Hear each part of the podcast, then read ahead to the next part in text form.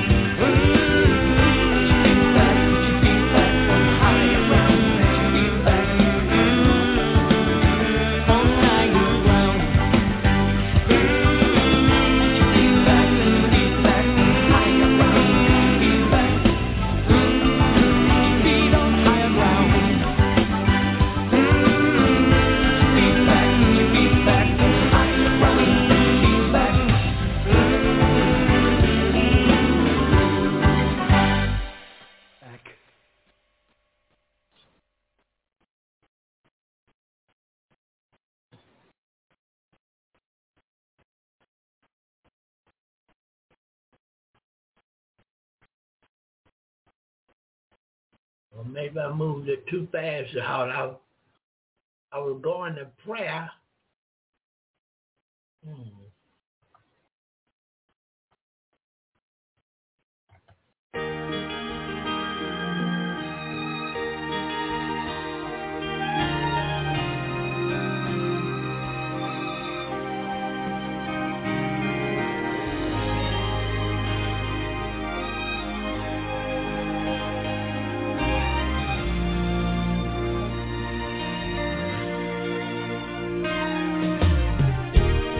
Did I make it all these years?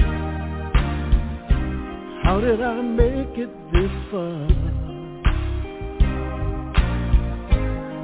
Through the valleys and over the hills. I know it had to be God. How did I make it through the storm? How did I make it through the rain? If you want to know just how I got here, it's so easy to explain. It was God's grace. It was God's grace. It was God's grace. It was God's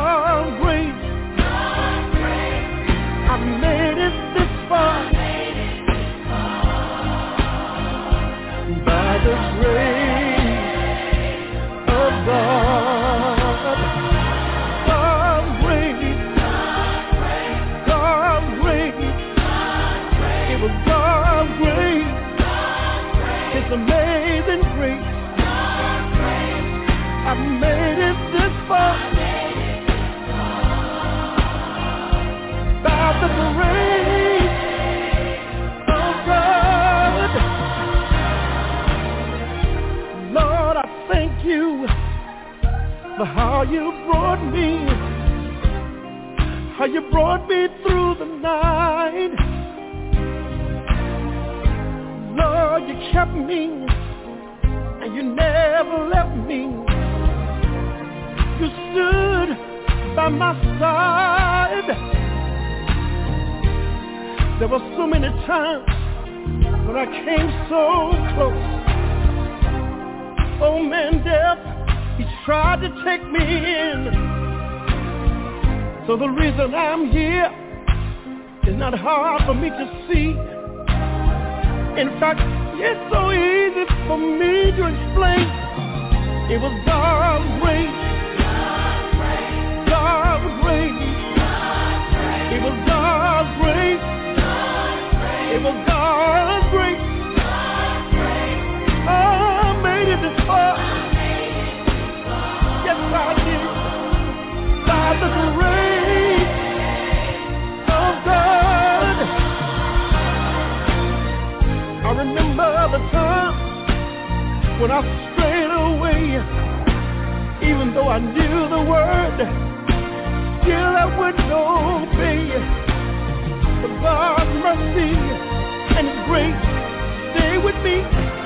And brought me, brought me all the way.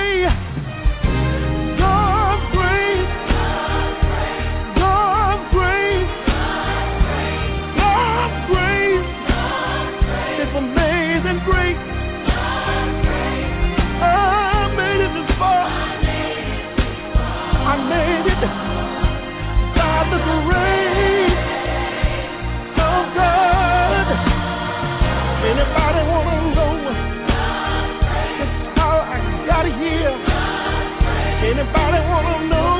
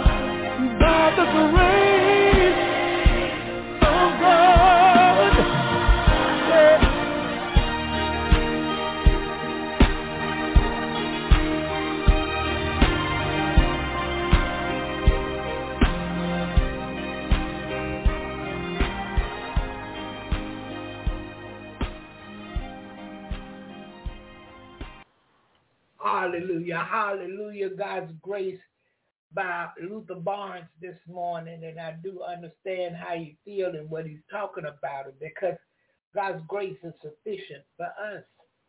Grace, mercy, love.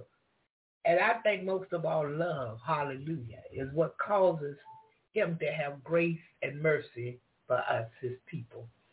And we're thankful unto him this morning for all he has done, what he's doing right now, and what he's going to do. And uh, today we're going to be listening to some people share their testimonies with us about things that they went through. Now this lady, uh, they call her, I think, Bamboo Weiss.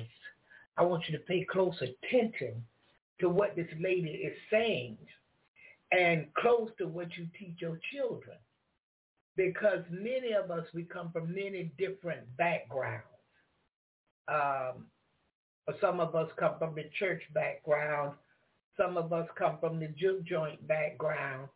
Um, different things, uh, witchcraft, uh, voodoo, black magic, whatever. We, we come from different things. And many times this is our religion and we believe in this and believe it or not, it works because of the enemy. He's got his job to do. Jesus got his job to do, and we have our job to do. And so many times the enemy uh, is recruiting others. It's just like the Jehovah Witness go out and they witness and recruit. We go out and we share the goodness of the of the Lord, and we recruit. So these other religions are doing the same thing. So today these people are going to tell you how they got started from childhood and uh, you know what caused us to be this way. I'm so thankful unto the Lord that my grandmother, she was a Christian lady, and that she wanted me to be a part of Jesus. Hallelujah. She wanted me to be saved sanctified, which is set aside unto God, and filled with his spirit. That's what she wanted. And I'm so thankful that she didn't have to take me down by the bank, and I didn't have to dig up no crawfish and frogs or, or whatever. I didn't have to go get no eye of a chicken, the foot of a chicken. I'm so thankful. There was no blood to be shed because Jesus did it all. He shed all the blood that needed to be shed. And so I'm so thankful for that this morning. Hallelujah. God is good to us. And uh, when we get it right with him, we'll have it right. We'll have it right as well because we got it right with him.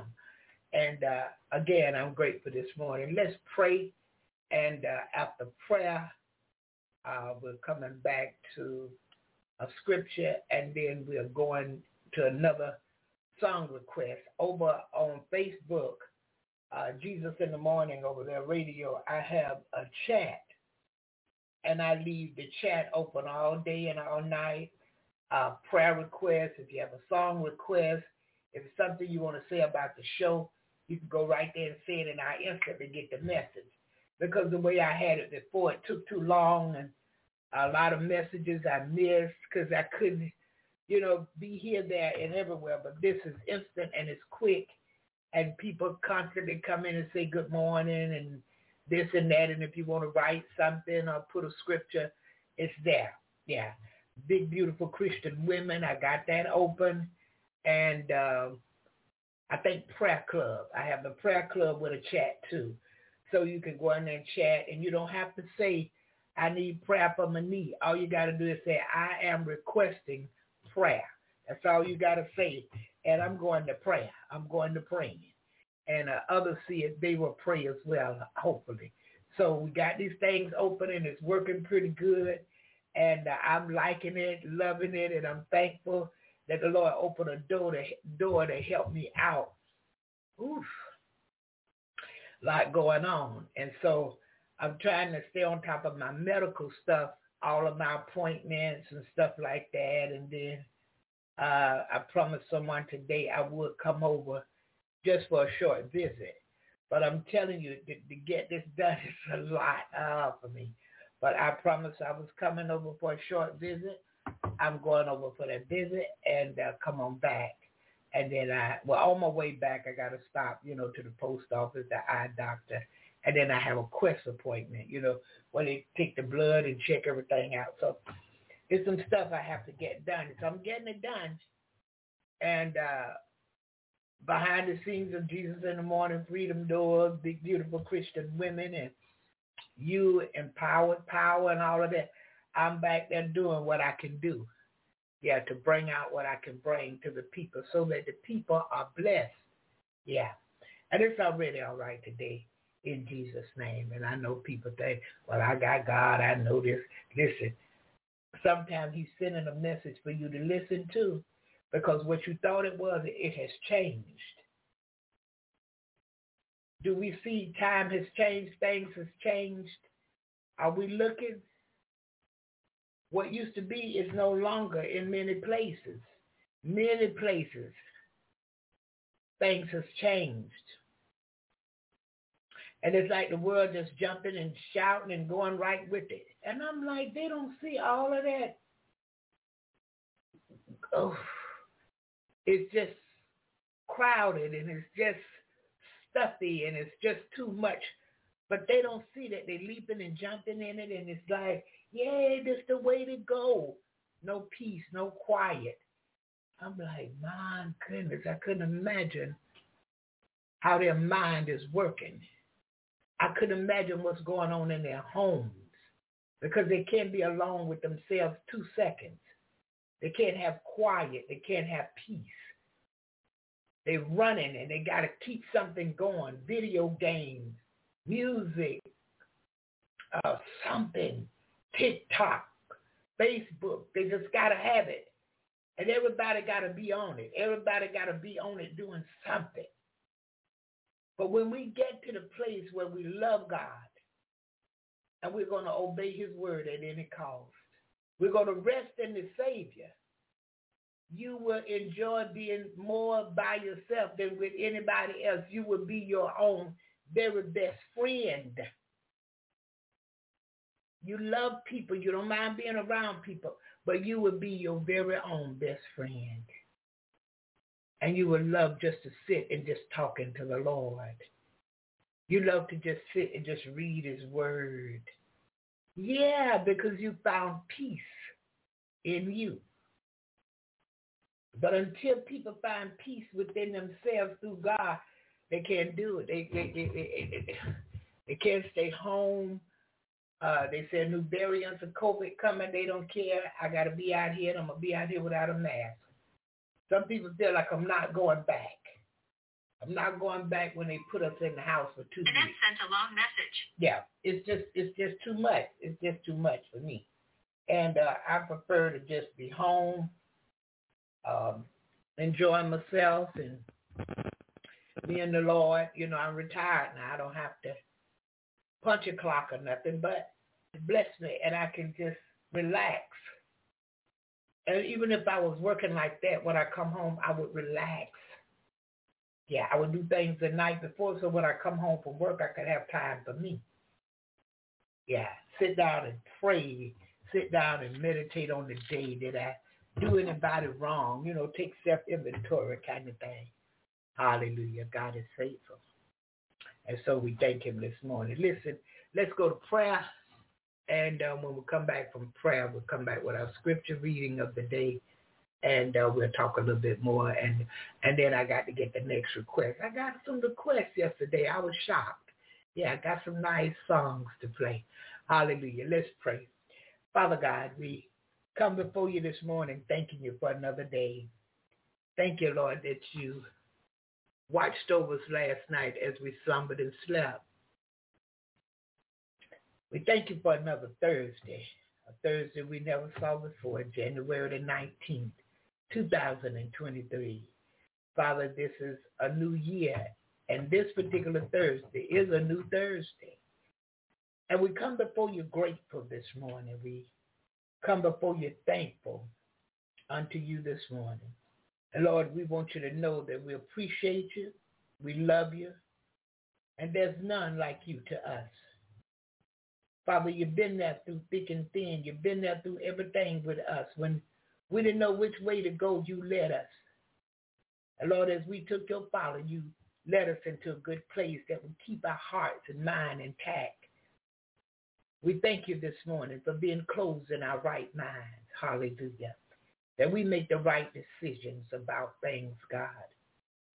We thank you that you'll never leave us nor forsake us. You will be with us until the end. As long as we want you, you want us. And even if we don't want you, you yet want us. You made us for your pleasure. And Father, we know you love us this morning.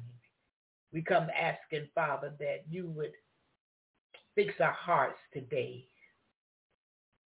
Fix our hearts and regulate our minds.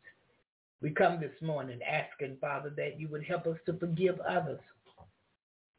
Help us today, Lord, not to hold anything against anybody because vengeance is yours.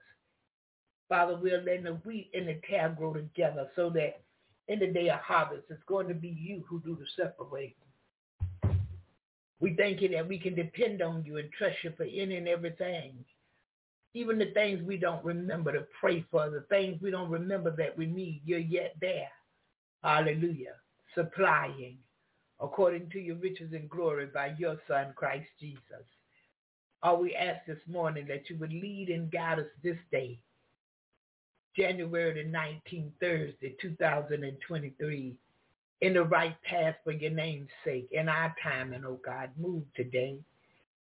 Lord, help us to see more of you and help us, Lord, to display more of you to others that the world can see there is a God in this world. There is a God of this world. There is a God who made the heavens and the earth. Help us today, God, to be good witnesses unto you, good stewards unto your word in the name of Jesus. Thank you, Lord. Thank you. Father, I bring every call and every listener, those coming through the archives and the podcast before you this morning, asking that you would bless as only you can. Lord, bless their households, bless their families near and far. Bless their friends, Father, near and far. You know what they stand in need of today. And Lord, you know what we all need. And Father, I ask this morning that God, you would Fix every crooked line for them. Show up today and show them your grace and your mercy. Most of all, your love today. Show up today and lead and guide them in the right path for your name's sake. Those that are on the job that need help, God, that need encouragement, do it today for them in the name of Jesus. Father, those that are sick, those that are going through in their bodies, oh God, we ask this morning that, Father, you would touch and heal. You took a beating for the healing of the nation. There's yet healing in the hem of your garment. Do it today, oh God. In the name of Jesus. Thank you, Lord. Thank you. Bless those that are incarcerated, those that are in every branch of the military this morning. Father, we ask that you would bless widows and bereaved families, intercessory prayer people praying for others everywhere, preachers preaching in the name of Jesus and obedience unto you, Father, in love for your people. Have mercy this morning, O oh God. Have mercy. Father, I ask that you would bless Israel and prosper Jerusalem. Bless our brothers and sisters overseas everywhere, Father. You know what they stand in the need of. You know what their children stand in the need of. Lord, you know what the whole house needs. Move today for your people in the name of Jesus. Thank you, Lord. And Father, we ask that you would continue to bless America the leadership of America. And Lord, have mercy, have mercy. And help us all, Lord, to come back to you wholeheartedly. Because we in the world and we're acting like the world. And you built this for us. This is a spiritual thing that you built these United States of America, but we want to take it for the natural and God do whatever it is we want to do with it. But we know that you sleep not slumber. Your eyes are in every place. Father, you're beholding the evil and the good. And you have a date set. And we patiently wait on you to fix it for your people. In the name of Jesus. Bless this segment of Jesus in the morning. Have your way here today, oh God. Move by your spirit. Feed us until we want no more. In the name of Jesus are blessed this morning, Father. Bless your people. Send uncommon favor and uncommon miracles, oh God. Uncommon blessings like never before. Your people wait today in the name of Jesus. Thank you, Lord. Thank you. Hallelujah. Glory to his majesty. We thank you for what you're doing right now. We thank you, Lord. Hallelujah. Glory, hallelujah to his majesty. Thank you, Jesus. Ah, yeah. Amen. Amen and amen again. The songwriter said, I have a feeling everything is going to be all right. Everything. And I believe that this morning. We just got to lean and depend on God and keep going in him and in his word. Yeah. And it's already all right today in Jesus' name. I'm going to the second request of the morning. And uh, when we come back, well, yeah, when we come back, we'll come back with scripture reading.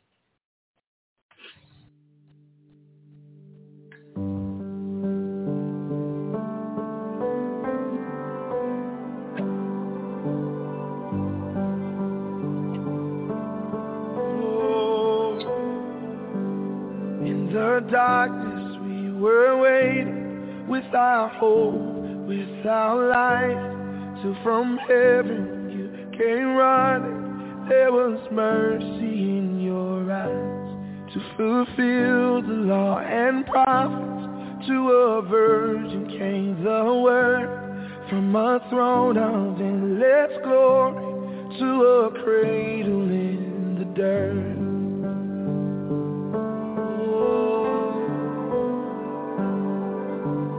praise the Father.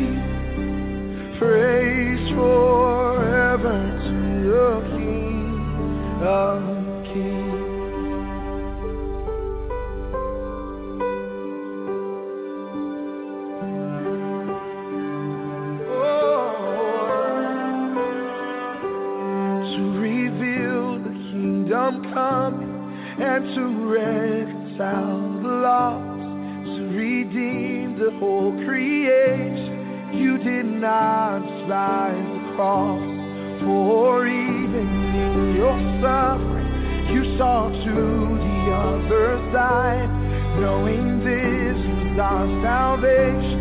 Jesus, for our sake, you died.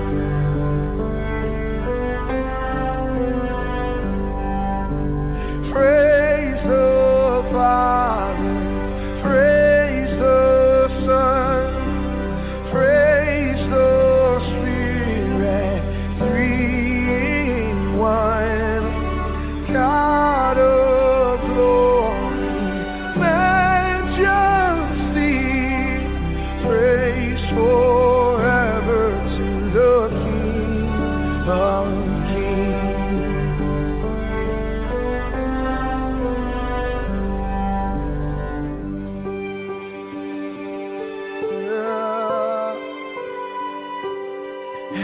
morning that you rose, all of heaven held its breath, till that stone was moved for good, for the Lamb had conquered death. And the dead rose from their tombs, and the angels stood in awe, for the souls of all who come to the Father are restored. The church of Christ was born. Then the Spirit lit the flame. Now this gospel, true the Lord, shall not kneel and shall not faint. And by His blood and in His name, in His freedom I am free. For the love of Jesus Christ.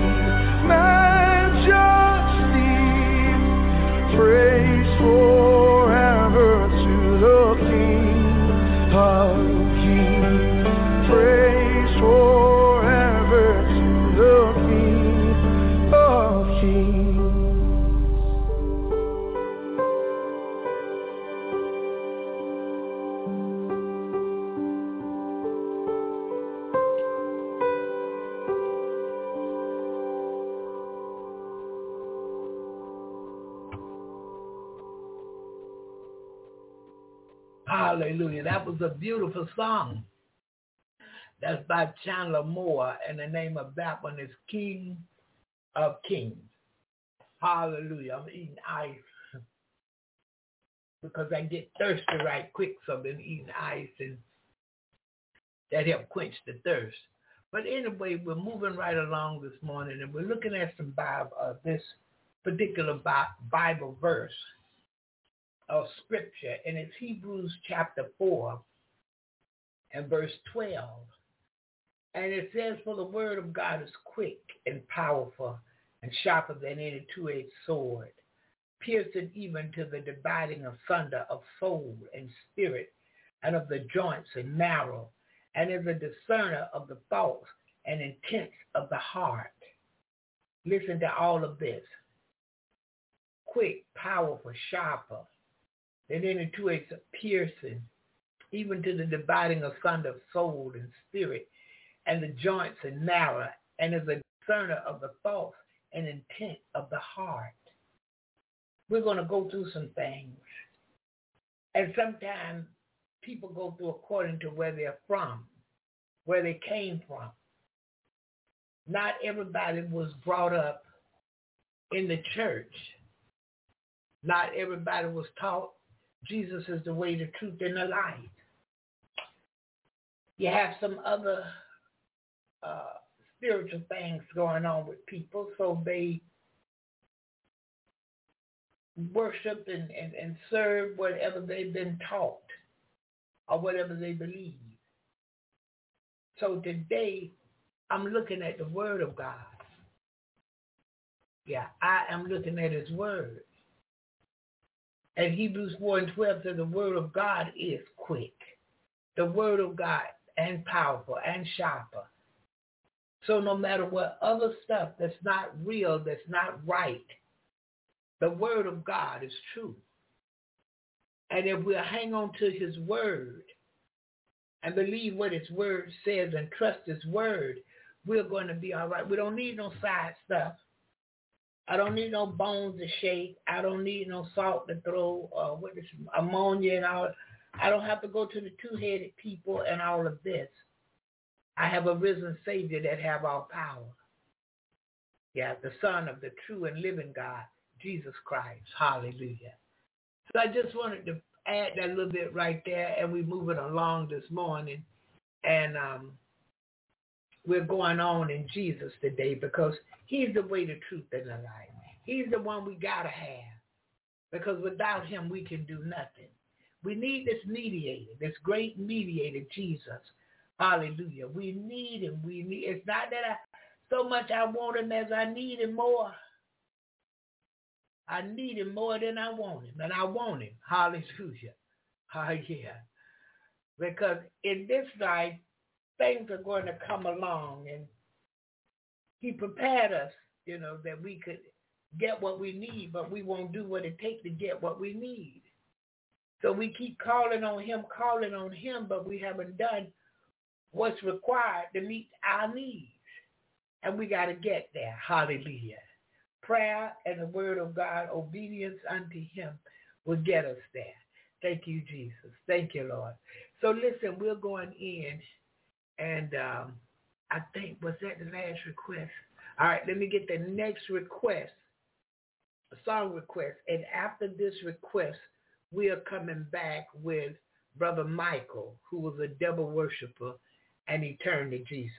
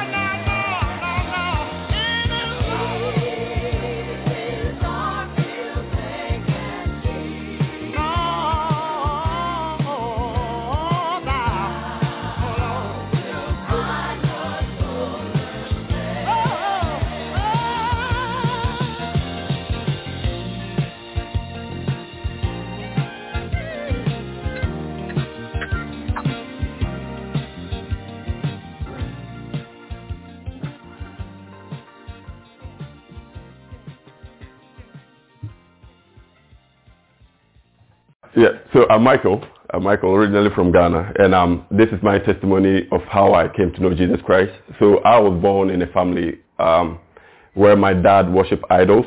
Um, traditionally, we, we worship idols. We've got little idols that um, they sacrifice things to, and um, yeah, and my, my mom was a Christian. My dad was a traditional man.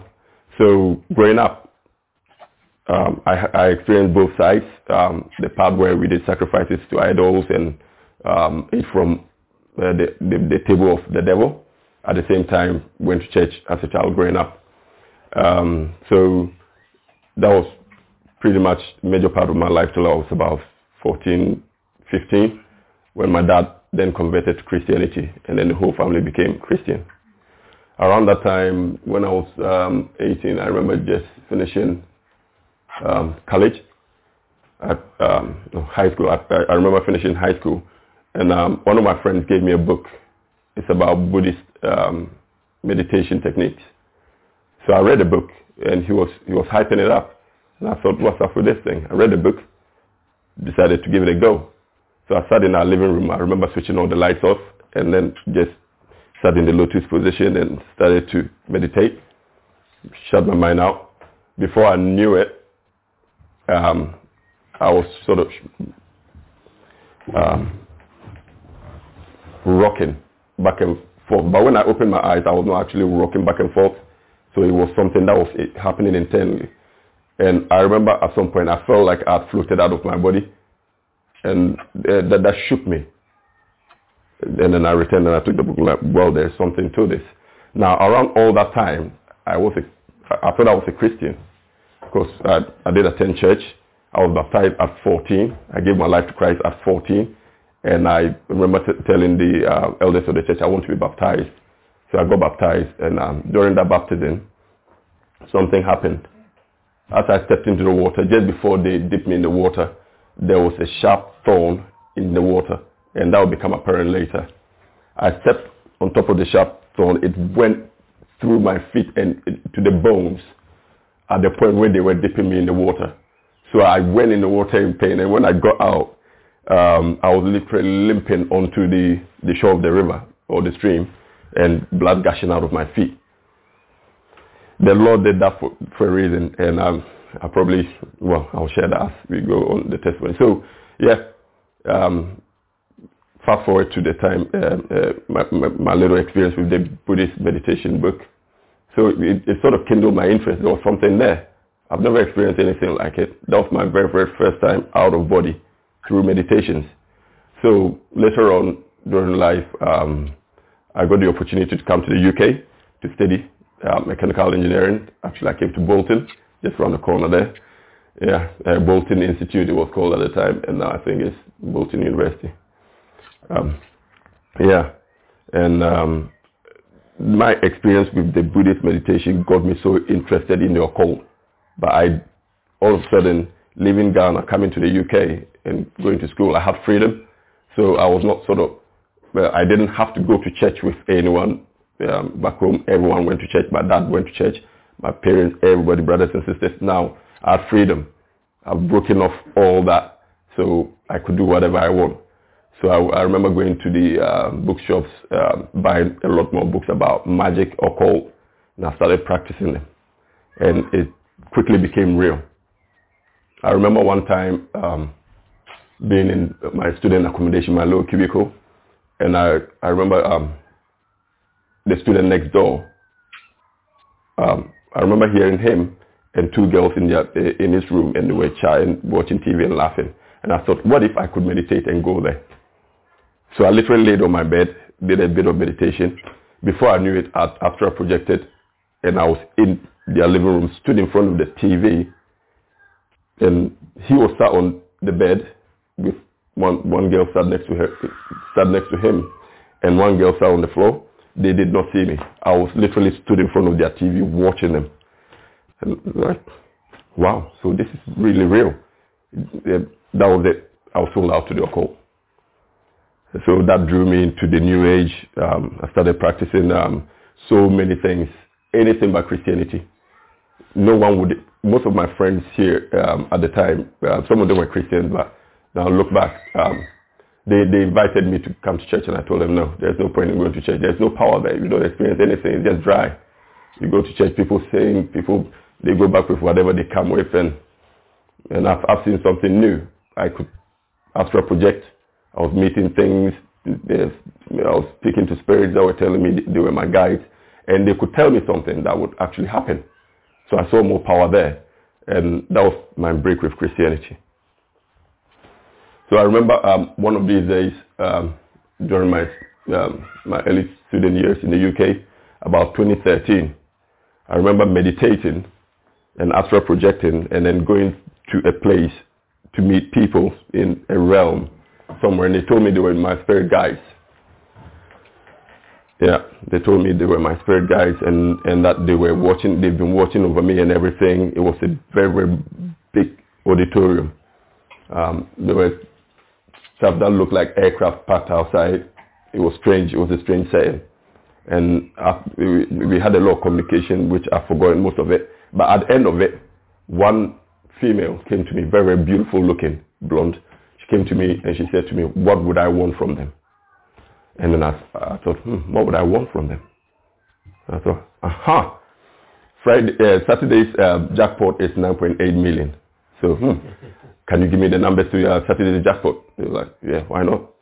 So they took me to this, uh, they took me to a certain room which had a massive machine that covered uh, from floor to ceiling, massive wall, and there was maybe millions or billions of balls in there, different colors. No color was the same. It was weird. And he, he said to me, there was a button there, and he said, press that button. I pressed it, and six numbers came out. And I remember, I think, um, 3, 7, and 11. The other three I can't remember. They came out. And she told me those are the numbers for Saturday's jackpot. And I thought, wow, I'm rich. 9.8 million. I've only been in the country, what, um, a year, a year or two, and now I'm going to win the jackpot. So yeah, I, I remember coming back from that astral projection, waking up, so excited, jumping, literally, I woke up about 3 o'clock in the morning, and I was jumping on top of the bed like I'm going to be a millionaire. Um, but stupidly, then I thought, now I think it was the grace of God. Um, I did not write the numbers down. I should have written them down because when I came back, they were so real and vivid in my mind. Didn't write them down. Went back to sleep. Woke up about 7 o'clock. I'm like, oh yeah, the numbers. You need to write them down. So when I started to write down, I only remember those three numbers I mentioned to you. The last three I couldn't remember, so I was kicking myself. Was what have I just done? I wish I could go back and um, get the numbers back. I couldn't. So anyway, I made up the last three numbers and went and played the lottery.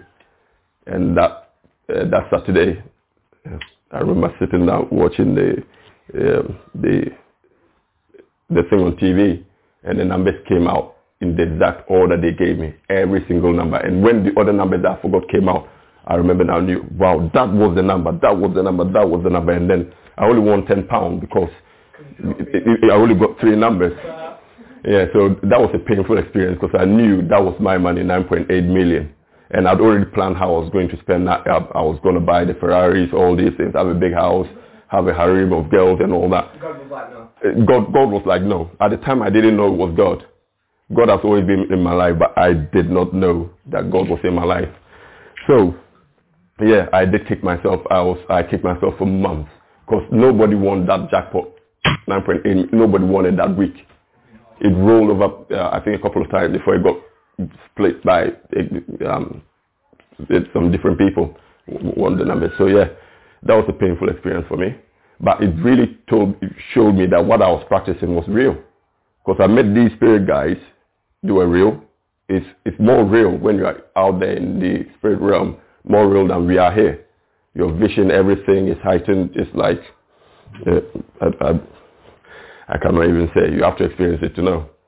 So that pulled me into a lot of things. And around that time, I joined the armed forces. So I was in the armed forces practicing all these things. Yeah, I was in the armed forces practicing all these things. But I kept it to myself. I had never really, I never really like told anybody about it. I was just quiet um, with it. And I remember one of my friends, uh, he's from Scotland. Um, I, I, always used to ask him, look, can I come with you to Scotland? And um, he's always like, nah, blah, blah, blah. He was always giving me excuses why he wouldn't take me to Scotland. So one Easter, I remember it was 20, 2007 Easter. Easter um, um, the Easter break, I think was a Thursday. He was driving out of camp to go to Scotland, Glasgow. And I said to him, look, I'm coming with you. I jumped into, I stopped his car, jumped in, into his car, got him to drive to my block. I just packed a backpack and then we went. We had a very lovely experience with his family and everything. Um, and when we were coming, he was telling me about free, the Freemasons and everything. Um, yeah, mentioning Jay-Z and all these people, how they're Freemason and all that. Um, so that kindled my interest. But he sort of suggested that um, if I wanted to join, they could recommend me. You need two people to recommend you and all that. But for some strange reason, the Lord blocked that from my mind. Because at that time, I was seriously seeking to go deep into the occult. I remember when I first joined the armed forces, I wrote to uh, one of the biggest occult um, organizations. I'm not going to mention their name um, here. I wrote to them and told them about how interested I am. I wanted to join their society and practice with them. And I remember them writing back, say, telling me that they are, they are, they are impressed with my interest in the organization, but uh, they, they wish me well. They want me to continue seeking and I'll find what I'm looking for, but uh, they will not, they, they cannot accept me into their organization. I was quite shocked by that. And that is another thing that the Lord did because all that while I've been seeking to join your call. The number of th- times I've contacted people. I've even uh, uh, looked for adverts, people, maybe certain small covens, which I could join to practice because I was a sole practitioner. I was what they, I did what they call self-initiation. I read the books on how to do the rituals and I did the rituals myself. I was practicing Kabbalah. Um, I, I was into a lot of Buddhism, this New Age stuff, everything you name it. I've done it. I've, um, um, uh, the secret, uh, what do you call um, yeah, the secret. You manifest, you think, and you manifest, and all that. I had books on all of that. Um, Alice, uh, Aleister Crowley. I don't know if you guys know about him. Is uh, he, he used to be called the Beast.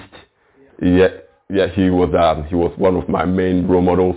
I used to watch a lot of things about him and all that. And um, the guy that started the Satanic um, um, church in uh, San Diego, uh, Anton LaVey. Anton LaVey was my man as well. I used to watch uh, stuff that he does. He, he had a lot of stuff. And I used to watch rituals. There's a guy, I'm not going to mention his name because he does rituals actually and put them on YouTube. I used to watch his rituals and everything, cut himself and call demons and everything. And I was practicing. The only thing is that I was not cutting myself because I love myself too much. I didn't want to see any scar on me or anything like just draw blood. I would not draw blood. But I was calling demons. The, the, the funny thing is sometimes you feel like nothing happened, but every time, and this is a warning to everyone, every time you pick an occult book, every time you, you practice a ritual, and you feel like nothing happened, to you physically nothing happened, but spiritually a lot happened. Just by reading an occult book, you just invite demons into yourself. I was just infesting myself with demons and demons upon demons. My character changed. I was, I was literally um, something that right now when I look back, I can't recognize. You know, I changed to become something else. And all my desire, I hated Jesus Christ. Yeah, the last word I wanted to hear was Jesus. You know, it, it was all about chasing girls, thinking about how to get money, and um, how am I going to get more power. So I remember one time I did a meditation, um, and I called these uh, spirit beings to come and take my, my, my soul and go and initiate me. So I remember li- lying in my uh, on my bed, and then what I felt was I, I cannot explain it. It's like a thousand volts of electricity go through my body from from the bottom of my feet to the top of my head. And I, it was also like, you know that thing they dig the road with? What's the name of that thing? Like the hammer thing? Yeah. Shakes. I, the whole of my body was vibrating. That, that, that, the, that's nothing compared to how much my body was vibrating. Whether that was actually happening physically, I don't know. But the electricity I felt everywhere on my body and it was so strong. And then I remember just shouting. This didn't come from me, by the way. I remember shouting, I reject this experience in the name of Jesus Christ. And as soon as I shouted that, everything stopped. And then I woke up and I kicked myself. Like, what, what did I just say? They came to take me, and why did I shout Jesus? You know what I mean? So I rejected the experience, and that, after um, after the experience stopped, I knew that they had come to take me to go and initiate me um, in the spiritual realms. But for some strange reason, God intervened. Yeah, and around about those times as well, during uh, one of my meditations, I've literally just meditated and f- fallen asleep, and I woke up. As soon as I woke up, um, I saw Baphomet sat there. I woke up and I was not sleeping. Baphomet was sat there, staring me in the face. It's it's it's, it's half human, half goat. All right. Yeah, it, it's got a goat head, uh, um, female. Well, I'll say female torso because he's got breast, Mm-hmm. and he's got a male phallus Right. and a goat leg. He was sat right there, staring directly at me. Yeah. So um, that experience lasted for a while. He, he sort of sat there staring at me, and I felt so much love coming from this creature that I've never ever felt before. I've never felt so much love from anyone like that before. So I was looking at him as he was looking at me, and all of a sudden, he started to disappear gradually. And it took about 10 seconds for him to disappear just so that I know that he was actually there. I was not hallucinating it. Not like he was there and then he vanished. He was sat there for a while and then smiled at me, showed me so much love and then started to disappear. Took about 10 seconds and then he vanished and I just, I could see the chair now. And I got up and after I'm like, wow, this is real. And that also just, I, I don't know, maybe he, he, he, he put demons in me or whatever because my interest in your call just got stronger and stronger. The more experiences I'm having, the more I was getting drawn to your call. The more experiences I was having, the more I was getting drawn to your call. So um, fast forward, leaving the armed forces, um, I just lived a life seeking, seeking to um, be initiated. That was now my main aim. I wanted to be initiated either to, into the Freemasonry, either into um, either any, anything at all that was occult. I was seeking that. Jesus Christ was the last thing on my mind. I didn't have any regard for Jesus. I remember one of my, my best friends that I used to go out with, um, go drinking, chase girls and everything. He converted to become a Christian and he, as soon as he became a Christian, he became my worst enemy. He used to send me um, messages um, every every morning at six o'clock. You know, one of these long messages with sermons, like it, it, it's encouraging words with um, Bible quotations. He sent that for months. So I remember one day just waking up, he sent me a message, and I looked at it. I'm like, I called him, and I'm like, look, if you found Jesus and you want to worship Jesus, I don't have a problem with that. Worship your Jesus, but do not disturb me. Let me worship my devil. Uh, yes, worship your Jesus. Let me worship my devil. If you send me any more messages about this Jesus, me and you, we, we are going to have words. We are going to have trouble between us. I didn't want to have anything to do with Jesus. As a matter of fact, I hated Jesus. I watched Family Guy. You know that, that, that program called Family Guy, which is kind of like a mockery about God. They, you know, they, they show God and chasing girls and Jesus doing all that. I, I used to watch all those programs. Everything I did was to propagate the occult. And I was one of the biggest uh, sellers of the occult. Let me explain that. Everywhere I went, I evangelized about the occult.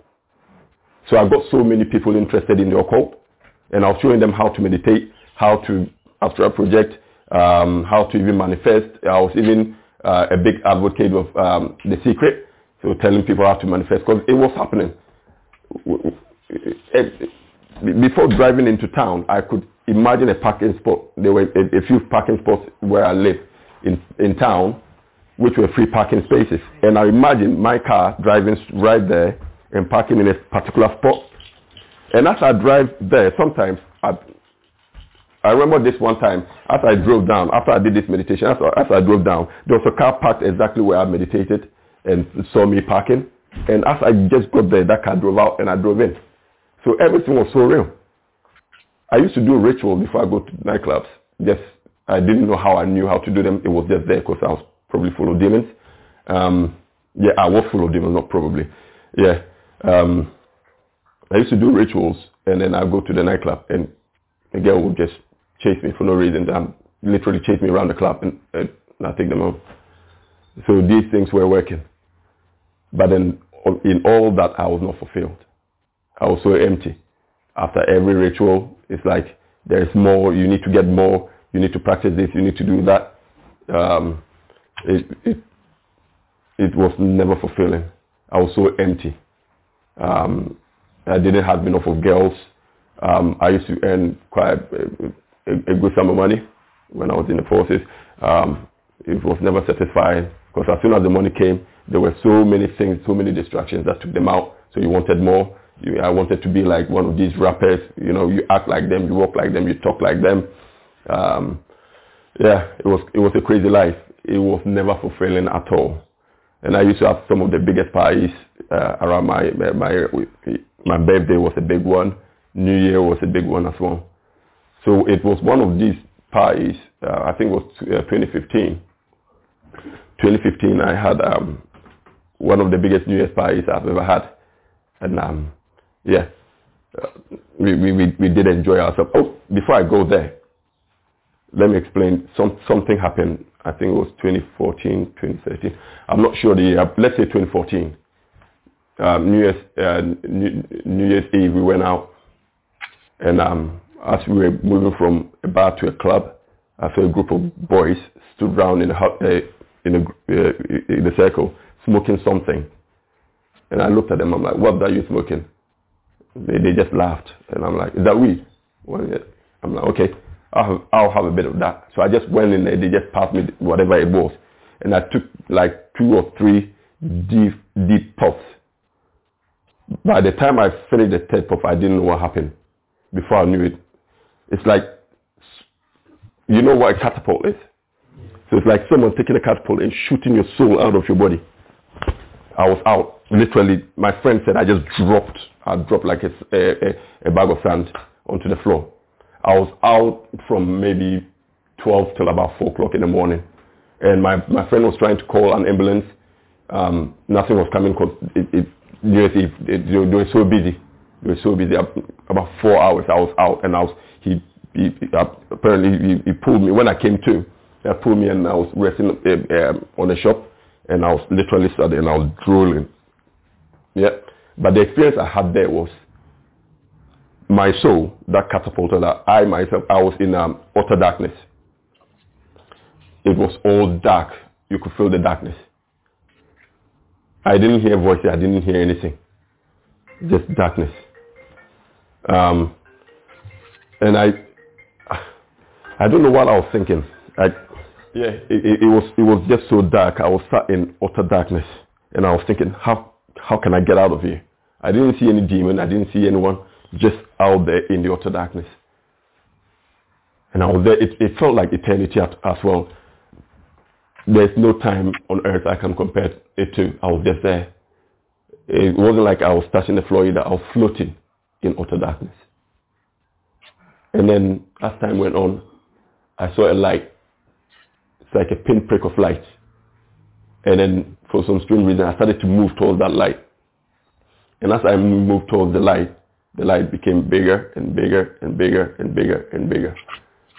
And then I started to hear my friend shouting, Mike, Mike, what are you doing? It, it, it, it's literally beckoning me to come back. So I started to hear but it was so faint. It, it felt like uh, the only thing I can say is someone just shouting, Mike, Mike, stood on the moon. But you could hear it. You know it's really, really far, but you can still hear it very, very faint. So I kept traveling toward the light. And then I came to and everything was like merged together. Was like uh, when you look at those uh, kaleidoscope things, how the thing move, well, literally like that. I opened my eyes. That's what I could see around me. And um, a little bit of time later, um, I came to and I, yeah, he took me on. So that was my first experience with what could be an eternity. Another time I had an experience in a meditation. I was meditating in my bed in the uh, in, in, the bedroom, and my soul left my body, and I was just floating above my body, and I saw a demon, sort of at the door where my my shoes were. The demon turned and looked at me and screeched with a very loud screech. It's so horrible. It's metallic, and as soon as he looked at me and screeched, maybe millions of the same type creature appeared from nowhere and they all jumped on top of me. Some were tearing, biting, punching. Some were entering. It, it was unreal, literally tearing, punching, everything. Um, yeah. So I thought, yes, I remember something that when you're out in the astral realm and you want to go back, just think of your body. And then, because I was literally just floating above my body. So I literally just went back into my body. And then the vibrations in my body if anybody's ever astral projected before, they'll know that sometimes you have vibrations. The vibrations in my body were so strong, I went out again. And now more of those demons came. They were entering me, biting, punching, and everything. And I thought, what's going on? All this time I was practicing witchcraft. I, I had all my self-initiation books. I was still doing rituals and everything. Not, not rituals that I was doing to help people or whatever. Just wanting to better myself spiritually, you know once in a while I'll do a ritual. Well, I'm going to the nightclub. I want to go. But that's about Um, yeah. So I, I went I went back into my body for the second time and the vibrations were still too strong. So I came back out again. And when I came out, literally every time as well, it's more demons. It's like they are calling onto each other. And the majority were entering into my body. The, the rest were biting, kicking, punching. It's like they really hated me. You could feel the hatred that that was coming from these things. Yeah. And then all I can think about at that time was to say, I am divine. I don't even say it out loud. Uh, out loud. I just thought it in my head. I am divine. As soon as I thought that, there was a bright light that shone. Um, the only thing I can, like, if I'm laid down, sort of like from that direction, just shone from above and entered through my forehead and as soon as it entered my body, all these million, I don't know, however many demons were punching and jumping into me. They all scattered like you watch a movie and they throw a bomb into um, the midst of a troop and then how they just fly off. Literally, they all just disappeared. And then I felt so much peace. I was floating out there above my body and I felt so much peace. All I could say was, wow. That's all I could say. And then gently floated back into my body. But guess what? That should have told me what I was into was bad. But no, I went to my friends that were witches that had a witchcraft shop and I told them about my experience. I'm like, this is what experience I had. Like, oh, did you? Like, yeah. Like, yeah, you, you know, you need to do this. You need to get some sage. You need to get this. You need to come and cleanse your house. Yeah, so I got some stuff like sage, magic salts and all this stuff and came and did a ritual in my house and hung some stuff at the door. That was just even inviting more demons. Inviting more demons. You know. Um, around about this time too, I, I went and did what they call ayahuasca ritual. I don't know if anybody has heard about ayahuasca. Yeah, I went and did an ayahuasca ritual. Yeah, there were so many things involved in there. We, we, we had to go to a river, get some fruits, dress in white and all that, and then rub certain things around you. And uh, after that, we drank the thing. And as the, the ayahuasca started to kick in, I saw a big serpent came, looked at me like that, and I was just sat there staring at it. And it opened its mouth and swallowed me, and I entered into another realm. And in that realm, literally, I saw so many things. Um, all those while, the devil doesn't show you anything for free. Every experience you are going through, the devil, he's piling demons into you. So every time you come out of an experience, you'll be more hardened towards Christ. Not hardened towards anything else. He will not harden you towards uh, Islam or Buddhism or anything. He will harden you towards Jesus Christ. His aim is he's not against anything else but Jesus. You know. And so uh, I, I, did all those um, rituals, and I remember asking um, one of the spirits that I experienced in the ayahuasca ritual.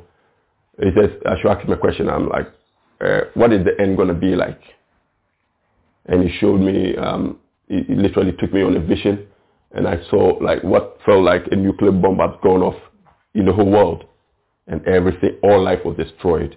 The only life that was there was algae. Algae, green, moldy things, some, yes, canty things just growing, nothing there. And uh, he said to me that uh, uh, in the end, all will be destroyed. Uh, humanity, literally, there will be no humanity left on earth. This is all going. So I came out of that and I'm like, wow. Through that experience as well, I wanted to experience, I wanted to see what happened in World War One. They took me there as well. And uh, in the World War, if someone got shot, I felt the bullet like I was the one getting shot. If someone get blown apart, I felt. So all these were real. And what this does, like I'll repeat that again, it, it hardens you towards Jesus Christ. Because you think, well, this is the truth. Because I've seen it. I wasn't there, but I've seen, you, you know what I mean? It's, it's so, the devil can give you the best experiences in so many things, but he will give you like 99% of the truth when you leave that 1%. That 1% is enough to, to take you to hell. That 1%. That's why he told Eve, he said, um, um, you will not surely die, but you, you, you, you have, and truly when Eve and Adam, they, they did not physically die, they died spiritually. They, they had the knowledge that they, they saw, but the 1% was that they will be separated from God. So yeah, fast forward to my um, conversion because um, the experiences are many. There, there, there, are experiences where I've, I've been to the moon and saw things and I've been to other places all, all through these meditations. Um, probably save that for another time. But um, my conversion, so 2015, um, New Year's Eve, um, had the biggest party. A lot of people came. I had the most beautiful girlfriend at the time. Um, and I remember on the 2nd of January, that's 2016, everybody had left and I was looking, I've, I've, I've just cleaned up the flat and I was sat on my sofa. And I was just thinking, thinking, thinking. All of a sudden, I, I, I just broke into tears. And I was crying and weeping and snot, everything coming out. My, my, I, was, I was really, really crying my heart out. And I remember shouting to God. And I said to God, um, if you created me to live a life that is not pleasing to you, and then at the end you will throw me into hellfire and burn me, then uncreate me. That's how I ended it. So what's the point bringing me into this world to live a life that doesn't please you and then you will then throw me into hell, uncreate me because you have the power to do that. After that, I just kept crying and crying and crying and crying. I must have cried about 30 minutes or more. And all of a sudden, there was peace. And after the peace, I felt a voice that came only, I can only explain that it's a voice that came from my heart. And it said, um, go and pour all those drinks in the bin. Now, these are drinks that were left over from the um, New Year's Eve party, one of the biggest parties I, I had. It's like go and open the uh, drinks and pour them in the bin. The fridge was still full of beers because no one was drinking the beers.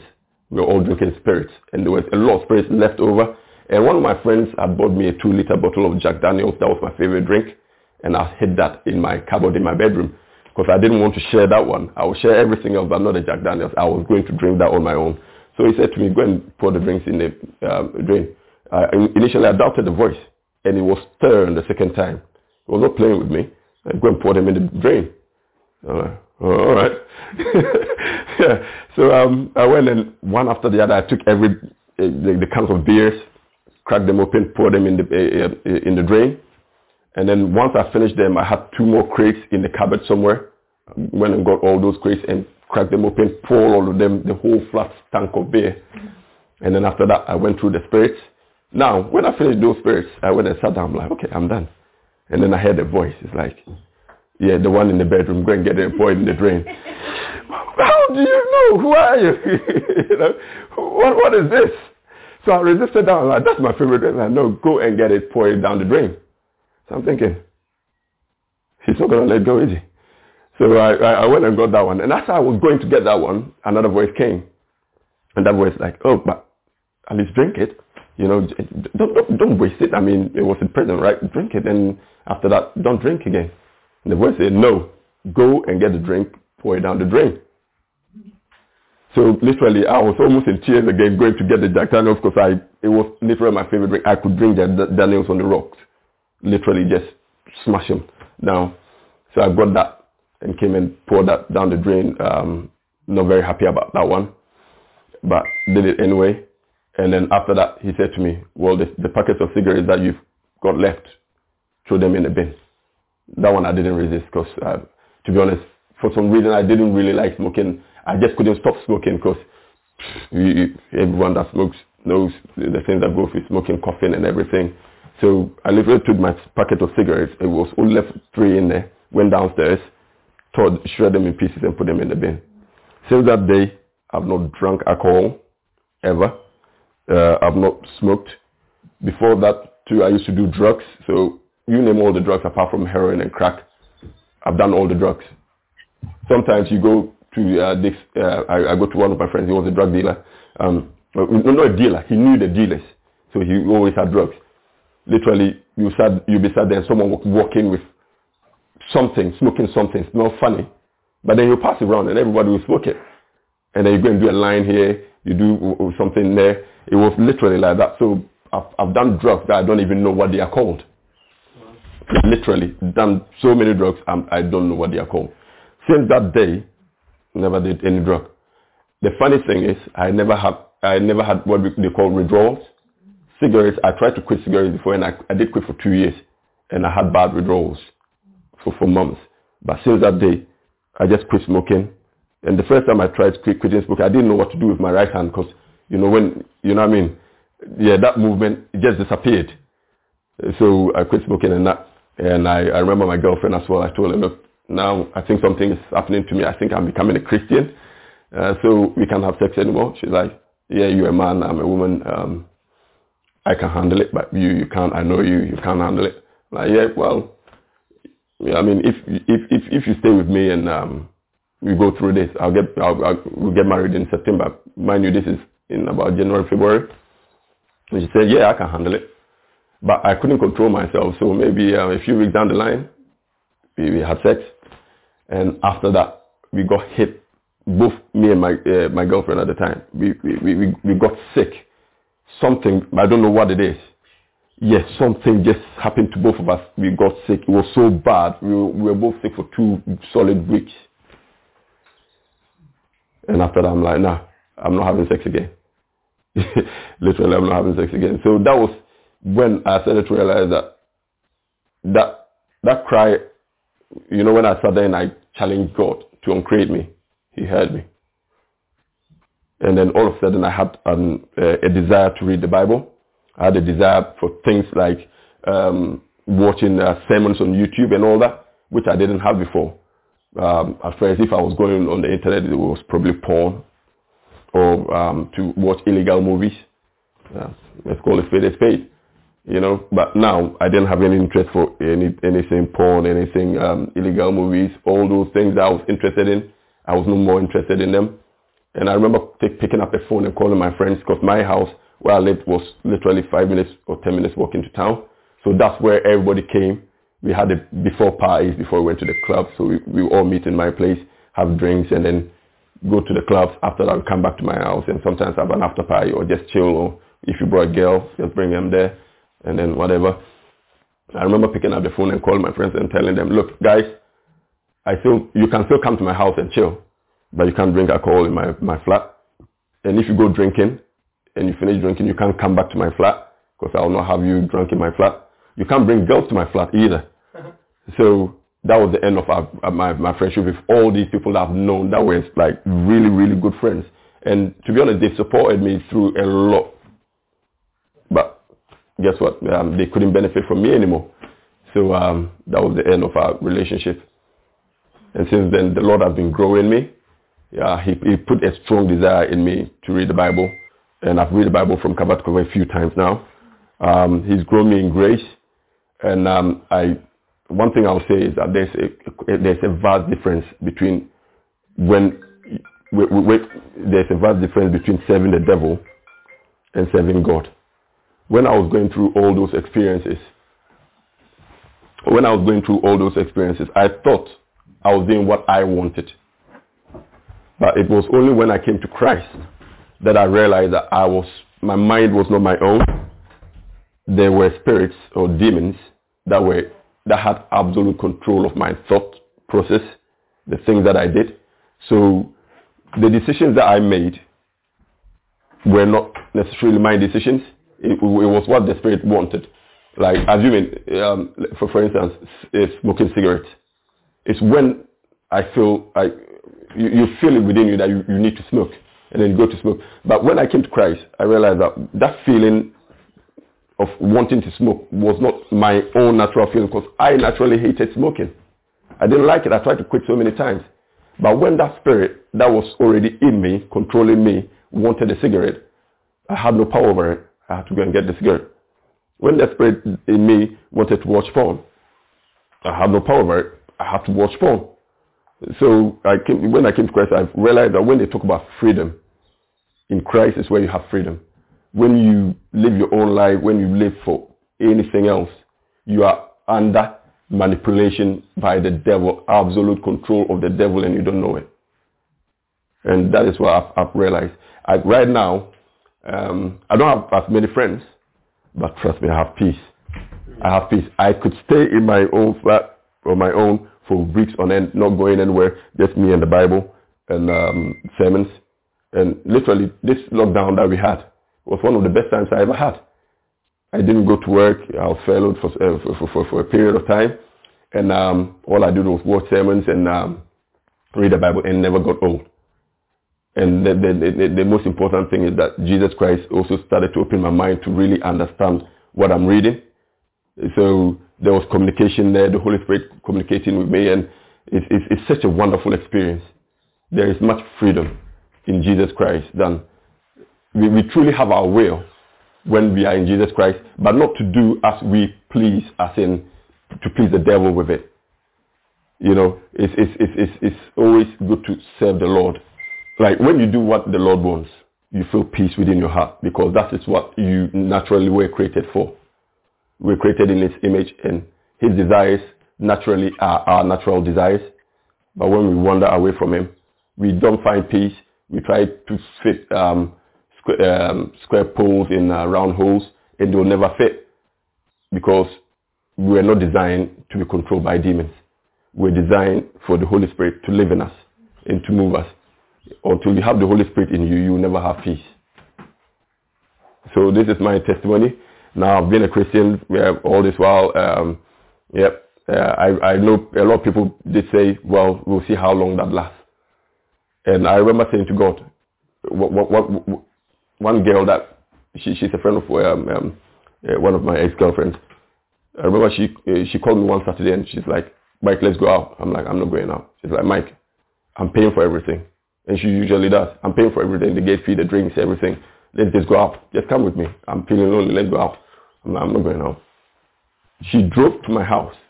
And I said, you're not coming up. She's like, well, if you don't come up, I'll stay downstairs. So I went downstairs. And we had this conversation. She's like, what's happening with you, man? I'm like, I think I'm becoming a Christian. And she's like, you Christian? I'm like, yeah. Like, no, but let's just go out. Yeah, you don't even have to drink all these. I'm like, no, I'm not coming out because the music, it, it, it grieves me. And she's like, we'll see how long that lasts. And I said to her, well, I guess we'll see. So when I went back, I said to the Lord, Lord, you heard, you pulled me out of this. Now I've been challenged. We'll see how long this lasts. It's not in my power to keep me with you. It's in your power. So prove them wrong. And every day he proves them wrong. Even when I have battles with the Lord, he always come, comes up trump because um, I've dedicated my life to him. And he's faithful. You know, we can, the Lord is always where he is. Wherever you leave the Lord, he's always there waiting for you. And there is one thing I discovered in my life because I tried so hard to join your call and other stuff and the Lord did not allow me. Um, I realized that the Lord had, he, he put a band around me so I could go as far as he would let me. It's like tying a rope to someone and then tying the, the, the end of that rope to a pole. So you've got a radius where you can you can move to the end of that radius, but you cannot go further because then you are tugged back. And the Lord allowed me within my radius. I did everything I wanted to do with the devil. He will not let me get initiated. Even though I've, I initiated myself in all these rituals and all that and had demons and was infested, but he would not let me get past a certain place because he knew whom I was to him. And I think there's someone out there, um, you, you, may be going through what I've, uh, I've been through. The Lord is calling his children. He's calling all of us. We are all precious to Jesus. And Jesus loves you. You may not feel that right now. You may be going through a lot. Trust me, he loves you. The devil is a liar. He can he will only use you till you become useless to him. Then he, he gets rid of you. But Jesus Christ is faithful. He stood where you left him. Come back to him and he will save you.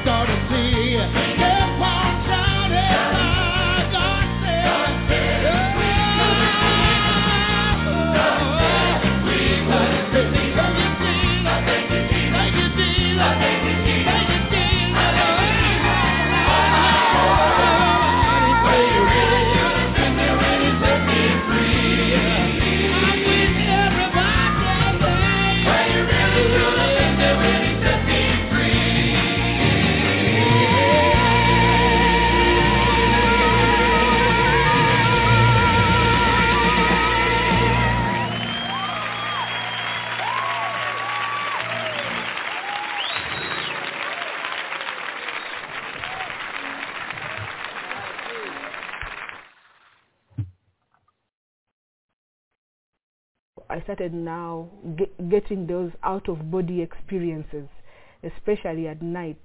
I found myself in front of Satan.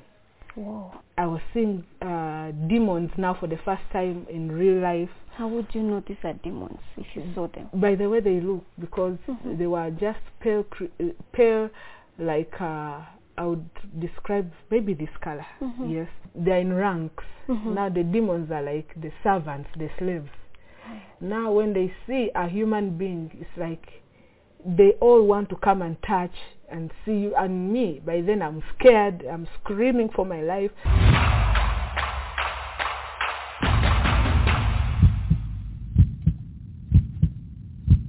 At eight years, Erica Mukisa was introduced to witchcraft by her grandmother, and for 18 years she served Lucifer.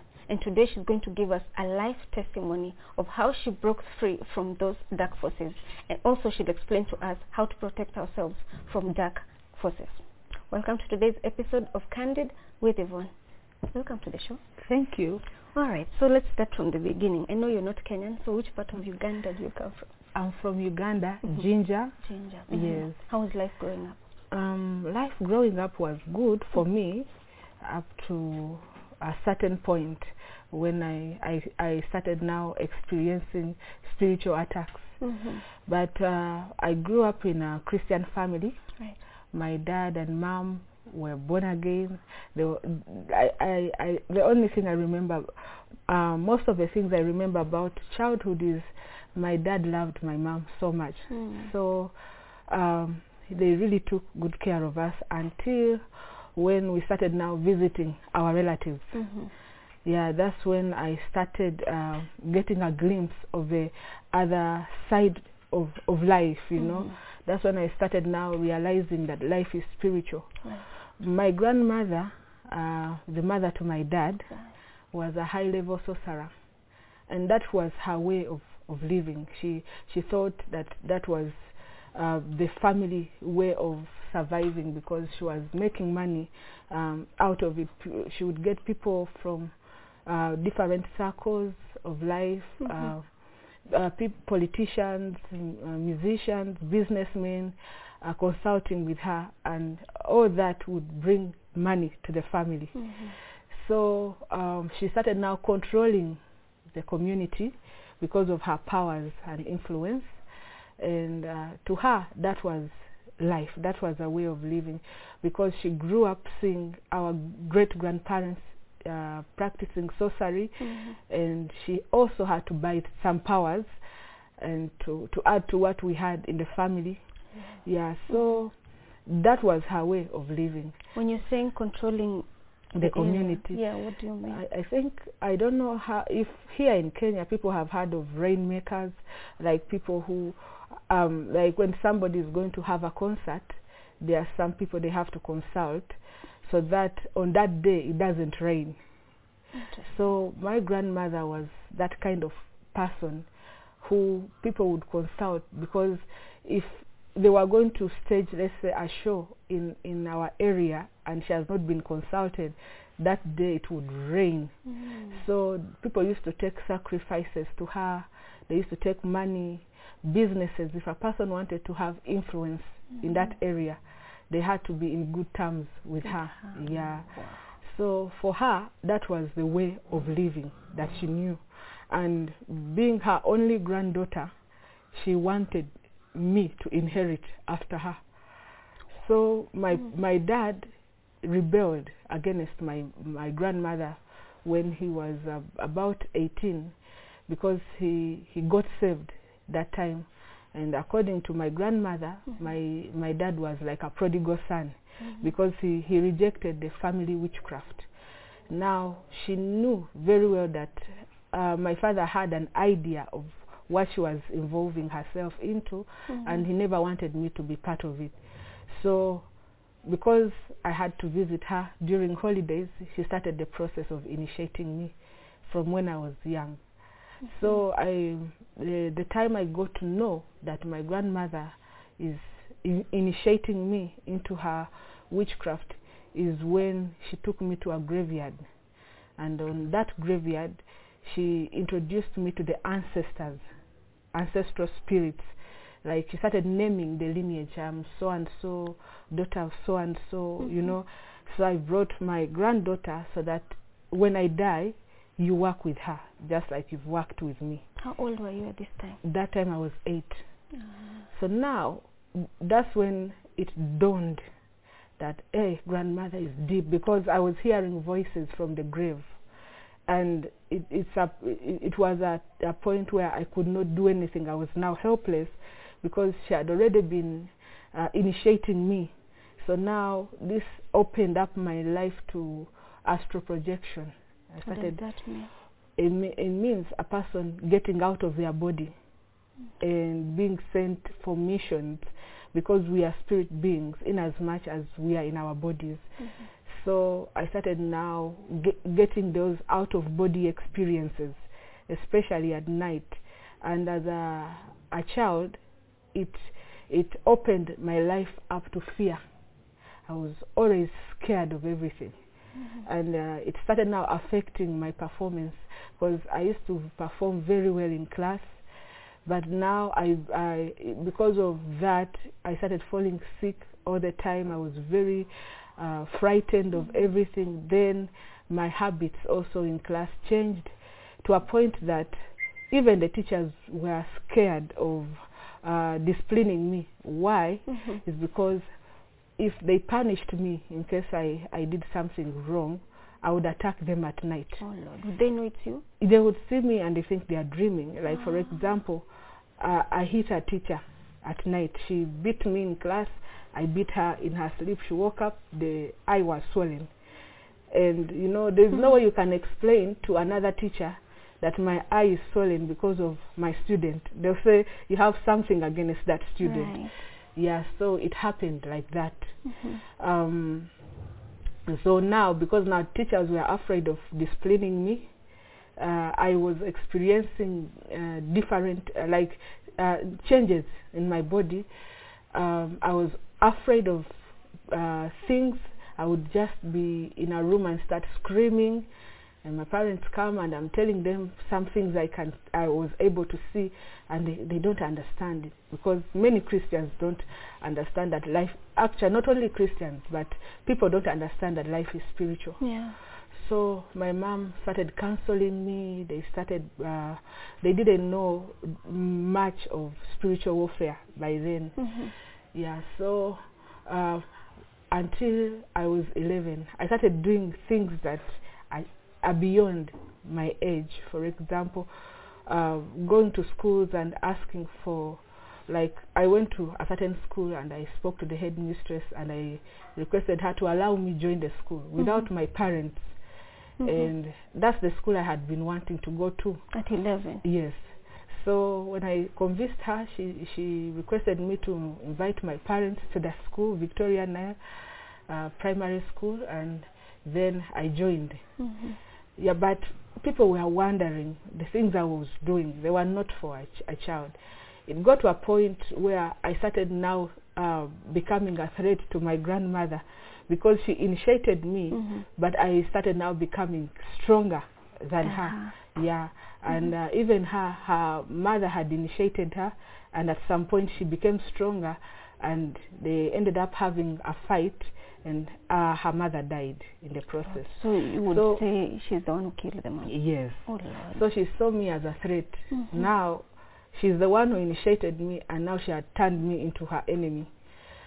So my life became worse because I was sickly until when I uh, that time when I joined that school, I went for holidays at my auntie's place. My dad has a, a sister. Mhm. My auntie is an influential person because she's in the medical sector Mhm. and she's also into sorcery. It's just recently that she's beginning to realize that these things are they are useless. So Mhm. she's also trying to come out. She's in the process, but uh, she she was working for reproductive health. Yeah, so her she was working for the enemy, but in the medical uh, sector, and uh, they also wanted me to to work and serve in the kingdom of darkness because that's the way the family was surviving. Um, me, I was supposed to to. She wanted to connect me with some big organization so that uh, we promote a certain agenda. Uh, I, I, I think maybe because this is a public platform, but something to do with uh, homosexuality, LGBT, because that has been in their plan for a long time. So, um, and my aunt was looking at me. She wanted me to study, and then she would connect me because she had the, the connections. So now she invited me to spend the first term holidays. I was in my primary seven at her place. And when I visited her, she introduced me to a world I had never been in because coming from a Christian family, there are some values that you have at home, Yeah. some movies you want to watch, some music you want to listen to, some places you want to go. Yeah. So my aunt now introduced me to partying. Mhm. She introduced me to wines and alcohol because she had everything in her in her house. She introduced me to that life of partying, and to me as a youth, that was what I needed, you know, because I had been stressed out through Mhm. yeah my childhood because of witchcraft. So now I'm going to my auntie's place, and there is everything that a youth feels like yeah, would be excited yes. about. Mhm. Yeah, so she would tell me, if you want your parents to allow you come visit me, don't tell them what we do when you come here. And I, I kept it a secret until when my little brother joined us and he would say, Dad said that music is bad. Dad said uh, drinking alcohol is bad. I, I would look at him like a burden, you know, he's coming to tell on me. yeah, so my aunt introduced me to that life and that's how she introduced me to the secular artists in our country Mhm. for me i thought that was an opportunity because these are people we've been we would be uh, watching on, on on tv and then uh, radio you listen to their music yeah so when my aunt introduced me to that life i Mhm. felt it was a it was an opportunity for me to shine because i al- also loved music yeah but uh, i didn't know that Mhm. behind secular music the enemy is targeting people's souls Mhm. yeah so and i was also by then among the target Ah. yeah so So when you were introduced to this secular artist, mm, did you meet him? or did you? I, I the first time I met with his brother, and then uh, there are some other friends of theirs. There's, but me, because I loved this musician, I loved his music. By then he was trending. Mhm. Yeah, I, I I longed to one day see him. Until when we left my auntie's place, we went back home. I learned that he had a concert, and the co- the venue was just next to our home. Actually, we we documented the places. We were showing people the distance. Yeah, so before they would uh, stage any concert, they would move around advertising, and that would attract people to run towards their convoy Mhm. to the venue. And I was among the people that were attracted to run with my little brother. Mhm. It was against my parents, um, my parents' will because they never they they would always tell us not to follow strangers. But because people were running after the convoy, we were also tempted too. Mhm. But we got to a place called St. Jude, um, and at that place, at that particular spot, is uh, where I met that musician and and his brother Mhm. with their group. Or uh, they had like three vehicles parked, and people were fighting to see him because after he sang, he sat in his in his vehicle, and people were just the crowd was, you know, gathering Yeah. and uh, I managed to pull through the crowd. I wanted to see the musician and go back home because I knew there was no way my parents are going to allow me to go to the concert. Mhm. And uh, what made it easier for me is I knew the brother we had met through my auntie. Mhm. So, in the process of excitement, I felt, uh, you know, like I, I used to astral project. I would get out of my body and come back into my body. This time, the experience was different. I just felt myself getting out of me, but I, I did not know how to explain because I was feeling like now I'm getting into a trap. Oh. Yes, and I was holding my brother's uh, hand, like so, you know, like when you're scared. Yeah. Yeah. And then to make matters worse, we were pushed, you know, as the crowd is uh, struggling. Yeah. And I go to the car. Getting to the car, instead of seeing this musician that I had gone to see, I was seeing myself inside the car with the musician. And then I'm standing out here, I'm looking at myself and my brother, and I'm wondering what's, happening, to me. Yeah. Yeah, so as I'm still, as, as I was still in that uh, situation of wondering, this musician uh, gets out through the open roof and he tells me to enter the car with my brother. And my brother is holding my hand. He's like, no, No, don't, don't. you don't have to enter this man's car. We don't know him. Daddy said don't enter a stranger's car. Mhm. But because now my life is in bondage, everything they tell me to do, I do. do. Yeah. So from there we were struggling. Uh, we had a caretaker, someone who was taking care of us. She came, but if, even if she came for my body, my soul had already been caged. Um, to a point that when we went home, physically I fainted, but my soul was understanding everything because we even passed by home. We went to Lake Victoria with this musician. Now him physically, the first initiation was with my soul. Mhm. Then later, I started now working with them, knowing what we were doing, because what the enemy targets in a person is, is the soul, because the soul it has the mind, the the emotions, Yeah. the will, yeah, the intellect is in this. Everything we do comes from within us. Yes. Yeah, so now that's how we went to Lake Victoria. We went through golf, uh, the golf course. I've tried to document some of these things. Mhm. Yeah, so we went through the golf course and uh, we went to a certain island on that uh, River Nile. Mhm. Yeah, and around that uh, place uh, is they they show where John Speke uh, stood and discovered. Uh, is it uh, is it River Nile or Lake Victoria? Mhm. Something like yeah, yeah. So that is the place where we went. So And what happened when you got there? when we got there, to my surprise, I thought maybe what I had seen was enough, but I didn't know that I was now going deeper.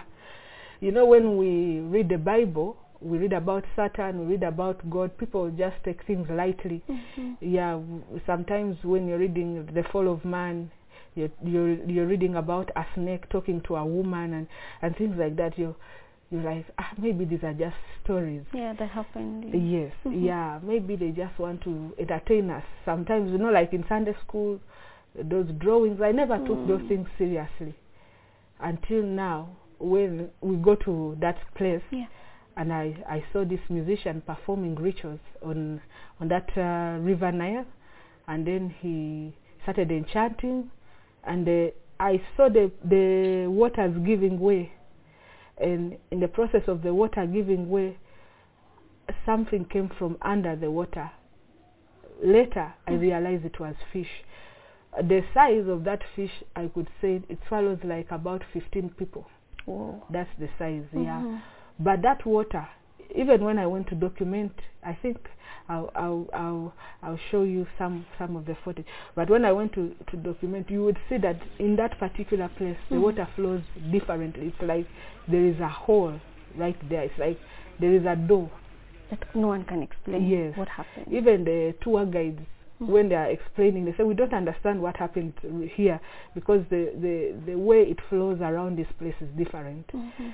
yeah so now uh, this musician entered with me and i found myself in a in a in a, a new world like uh, i found myself in front of satan Whoa. i found now myself in a in a world it's it's a world a different world altogether but full of uh, like different activities Mhm. everyone is busy.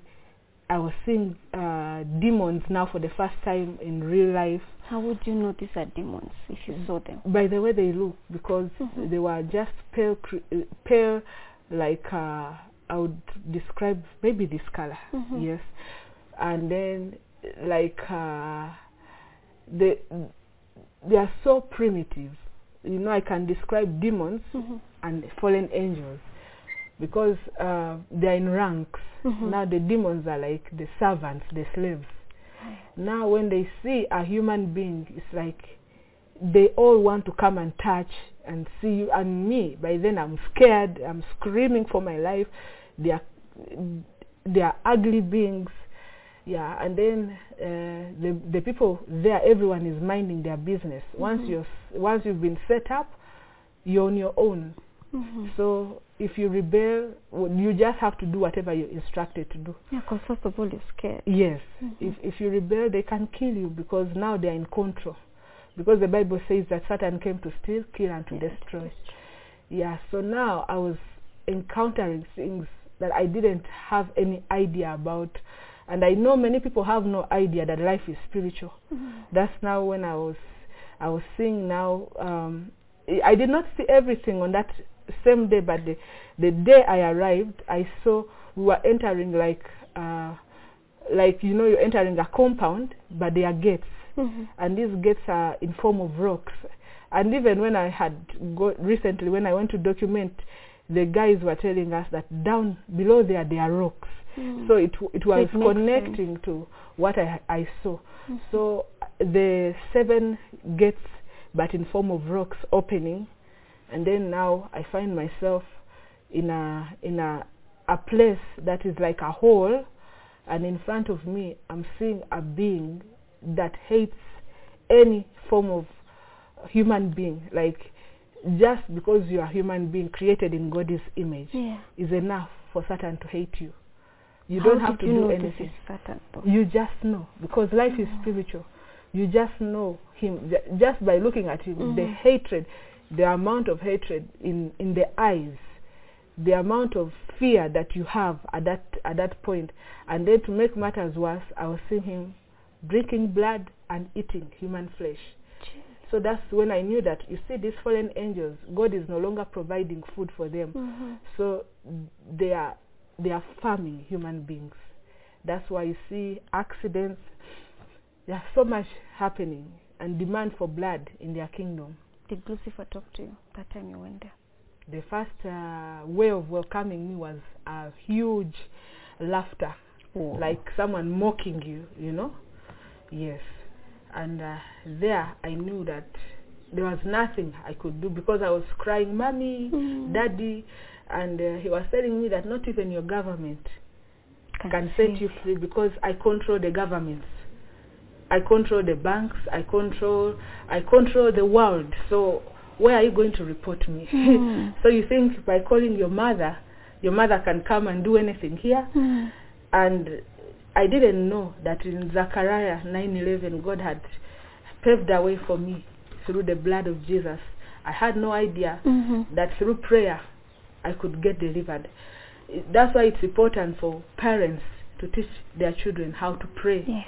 And how to call upon the name Jesus because if I knew that instead of wasting my time calling them I would have tried to call the name Jesus but I had no idea I was used to calling mommy for everything Of course. Mhm. yeah so now it's from that time that my life changed Mhm. I started now uh, serving the devil knowingly because they were controlling my soul and my body at the same time. I had no control over my body. What people would see was a possessed person. You didn't know that you were possessed at that point. I knew now.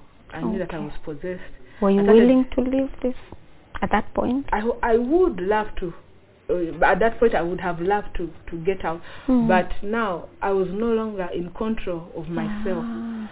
and what people would see is me hanging out with these celebrities and and they would see me uh, you know in those concerts they would see me performing for telecom companies uh they would see me you know do things but they they wouldn't know that i was being controlled Mhm. and i was serving the enemy until when i i was 18 yeah so from 11 to 18 Before you tell us how you got set free, you you're telling me that you were serving the enemy. Mm. What roles were you given? Now, because the time they initiated me, I was young. I started by initiating students in schools. Oh. Yeah, then I started now working for uh, some companies on promotions. Mhm. Yes, we would promote products for companies that have signed with the enemy. Mm-hmm. Yeah, and then uh, especially me, I wanted to work with telecom companies. Yeah. Mm-hmm.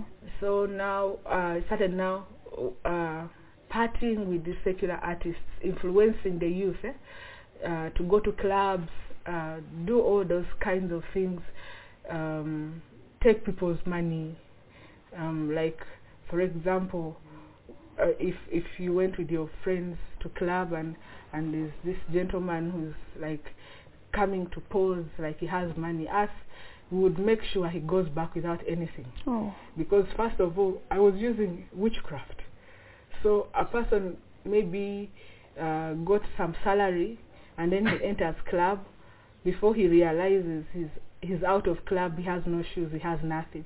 And he doesn't know how it happened because by the time you you go to work for for a month and then you earn you're you're brilliant enough to protect yourself. But all those things that happen most of them that happen in clubs people don't know that there are people who are using witchcraft. Wow.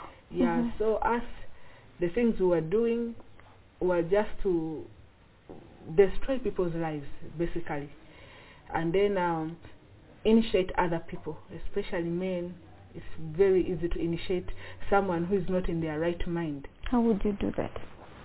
through drinks Mm-hmm. through uh, if if a if a man is lasting for you, it is very easy to steal their destiny because what the enemy wants is to steal the destinies of people. He he cannot create a life or a destiny, Mhm. but he steals, and then a person works like a slave.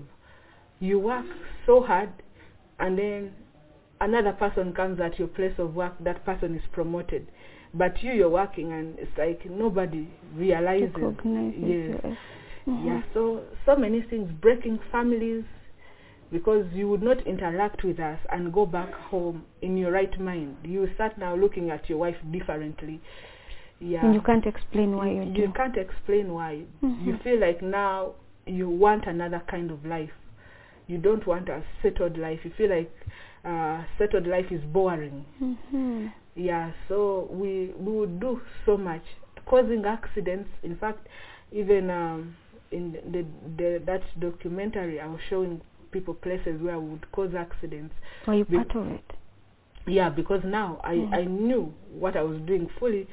So when the, uh, I my parents would take me to church, and whenever I would go to church and I feel like I have been drained, Mhm. I don't have power anymore to serve in the kingdom of darkness, I had to do a sacrifice. And that sacrifice, I would just feel annoyed until when I see blood coming out of somebody. So now I would go and cause accidents. And some of them I would cause when my parents are seeing, but they wouldn't know that I was responsible. They would just say, we survived an accident. Oh, so you would cause an accident in a car. You, you, that. not in a car. We Mhm. would be just walking, and I just stand in a place, Mhm. and they are calling me. It's like I'm not there. Responding. yeah. Yes, I'm not responding. You know, like you're in a trance, Mhm. And then before they know, an accident. Yeah, and then they come and hold me. They think I'm I'm maybe shocked because of what I have seen, but I I know very well what I have been doing because whenever I would see the blood coming out of the person, the spirits that were controlling my life would get empowered. Then I would be able to do whatever I've been assigned to do. Because now it's like I was working on a remote. Did, so how was your mom relating with you this time when you're actually just doing things in the spiritual realm? From the time I got initiated, my friendship with my mom cut off. Mm-hmm. We just uh, became friends after my deliverance. Okay. Yeah, and it took it took time for the friendship to to be cemented again. So it's safe to say you are a rebellious daughter at that point. Yes, I was Ah. prodigal. wow. Yeah. So um, you're saying when you whenever you would go to church with your parents, you would Mm. feel drained. Is there a reason why that would be Prayer. the case? I, I hated places Ah. where they were praying, you know, places where they were talking about God and condemning the enemy, and yeah, So you're saying prayer would is important. Yes, especially if you have to protect yourself against the dark forces. yeah. Interesting. very important. Yeah. One thing that's very interesting about this is because you're revealing secrets Mm. of the enemy, which makes us at an advantage because then we would know exactly what, What to, to do. Yes. Mm. Yeah. Wow. Well, that wraps us the part one of this story. When we come back, we will tell you exactly how she got liberated from the dark forces and how to protect yourself from these dark forces.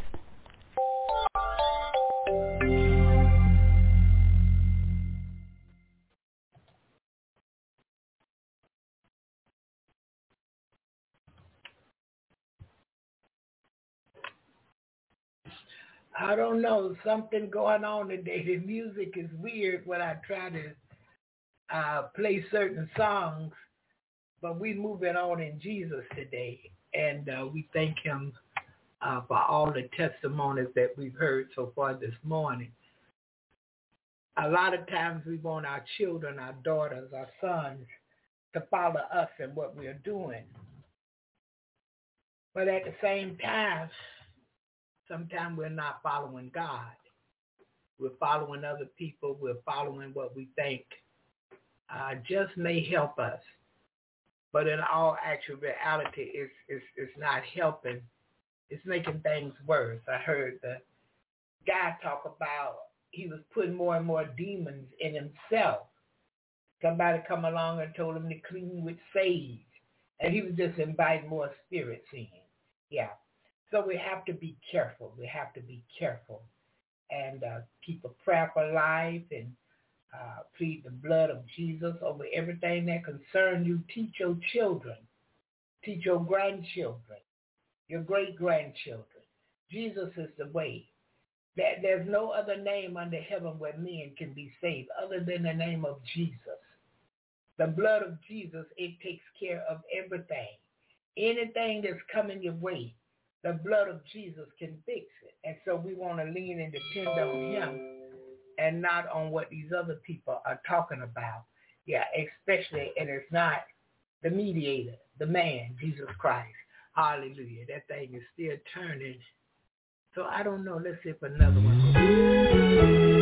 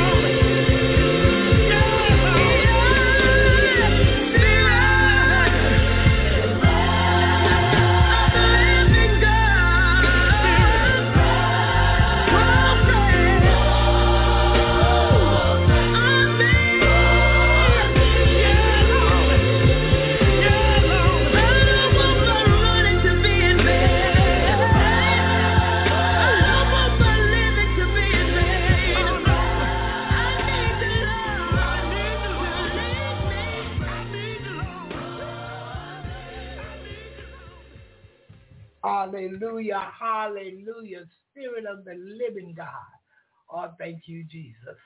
The Spirit of Jehovah. Ah, the one that made the heavens and the earth. The same God that said, let there be light, and light appeared. The same God that raised his son Jesus from the dead. Hallelujah. Fall fresh on me. Give me a fresh anointing that I'm not doing old stuff that you're done with. But God, that you're moving me in a new direction. And this fresh new anointing is reaching and touching the lives of your people. Do it for us today in the precious name of Jesus. Oh, we're grateful. We're grateful unto him this morning. And uh, we thank him for teaching us and allowing us to know things. I didn't talk too much uh, on devil worship in the day, but we get the gist. Hopefully we get the gist from these two testimonies.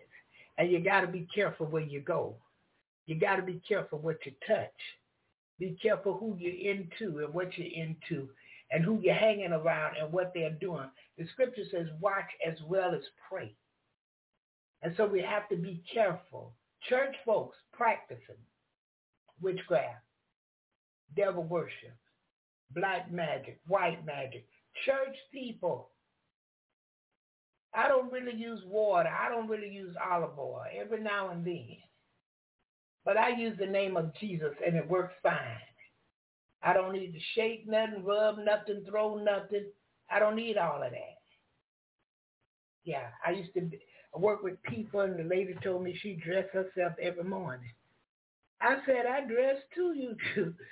I'm thinking I get up and put my clothes on. Now she got her uh, uh, voodoo bag and she done rub stuff on herself and all I do is just bring more spirits.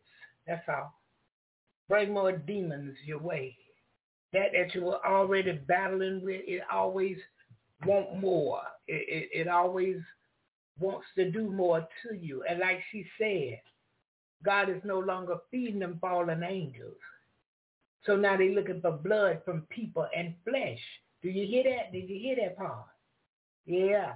It's a lot out here. And we playing church. No, sir. And no, ma'am, I can't play. I got to be real. The devil come but to steal, kill, and destroy. Yeah. It's Jesus who come that we might have life and have it more abundantly. Hallelujah. Hallelujah.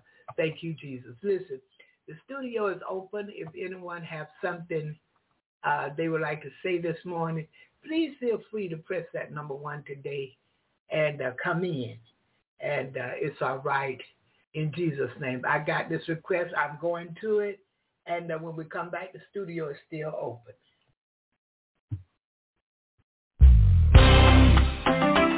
Come on, everybody, get your feet happy. Let's go. Come on.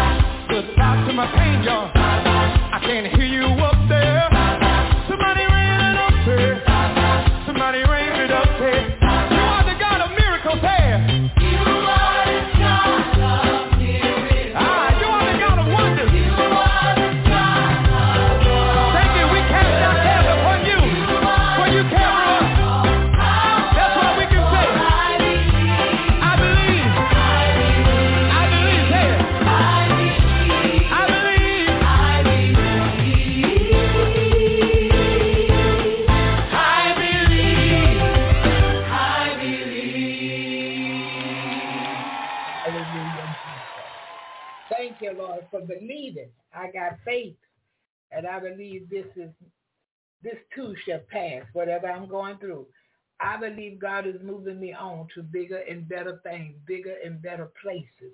Yeah, I'm not always going to be right here. Hallelujah. He's doing great things for me. And so we thank him this morning. Uh, is there anyone have something they would like to share today or say today or give a testimony today? Please feel free to press that number one. If not, I will pray us out this morning. We get out a little early and uh, we pray the Lord send us back, bring us back rather tomorrow morning 7 a.m. Eastern Standard Time. Get your testimony together. Invite a friend on the call. Come on, go with me. Just call in, yeah, for a few minutes and take a listen. If you don't like it, hang up. Yeah, it's all good. Hallelujah, hallelujah. So we're thankful uh, this morning for the love of God and all he has done for us. All right. No one have anything. Let's pray. Father God, we thank you. We thank you that you protect us. We thank you that you loose your ministering angels. Father, to stand watch to shield. Again, protect us. Keep us from all hurt, harm, or danger. We thank you today that you're on our side in spite of us. Thank you that you look beyond fault and yet meet our needs. Oh, we're grateful unto you this morning. And Father, we appreciate you. And today as we depart, Father, bless our going out. Bless our coming in. Continue to meet the need in our lives according to your riches and glory by your son, Christ Jesus. And we need you today. And we need to walk according to your word today. Father, we need to obey you. And we need to become your people more and more daily. Do it for us in the name of Jesus. Oh, we thank you this morning. Those that are working, God bless them on the job. Add to them. Give them more than they could ever imagine. Those that are at home that are in dire need, Lord, move on their behalf in the name of Jesus. Touch Mr. Mason, Father, and heal him this day. In the name of Jesus, we cast sore throat and fever to the pits of hell, never to return to him in the name of Jesus. And Father, we ask that you would rebuke it for his sake in Jesus' name. Your word says, suffer the children to come unto me and forbid them not, for such is your kingdom, or do it today in the name of Jesus. We thank you. Can't thank you enough. We praise you. We worship you, Father, in spirit and in truth. And we ask all of this today in Jesus' name. Amen and hallelujah. May the Lord watch between me and thee while we are absent one from another in the name of Jesus. Go today in love and peace. Share the good news of Jesus and give someone something of quality. God loves a cheerful giver. Have a blessed day. I speak the blessings of Almighty God upon you today, January 19, 2023, in Jesus' name. So at this time, I'm going to say bye-bye, and uh, we'll go into our last song of the morning. After this song, I won't be coming back today. Have a blessed day. God bless you, Brother Louis.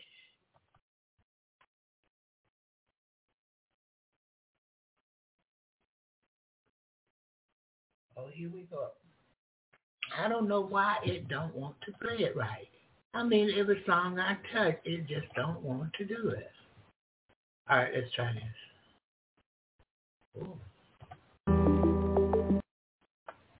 Now, got one to play. But the one I really want to play won't do it. All right, we'll go out with this one. But maybe we won't go out with that one either. It don't want to do it. I don't know what's going on with this. Let's refresh. I'm going to refresh it and see if that'll help in any kind of way. Hmm. And when I refreshed, it took me back to the login and spinning and carrying on. All right, let's see what we get right here. Let's see if we can do it this morning.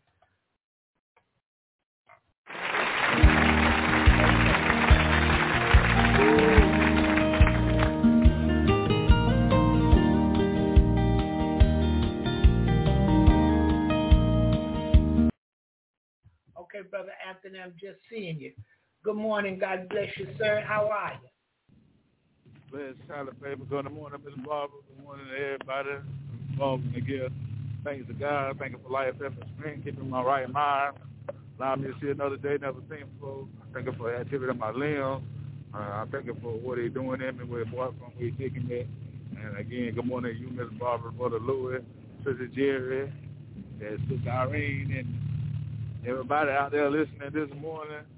Uh, just thank God for another day and being able to be in the company with y'all and, you know, get a word this morning. And, you know, I was just thinking about, you know, what oh, the testimonies of the people, you know, that was doing witchcraft and worshiping the devil and everything. And, you know, just, I just thank God that, you know, the enemy didn't try to come at me like that and have me trying to worship gods and idols that, you know, but God came to me straight forth and, you know, uh, uh, brought me to him in the beginning through it all. So I just thank God for that.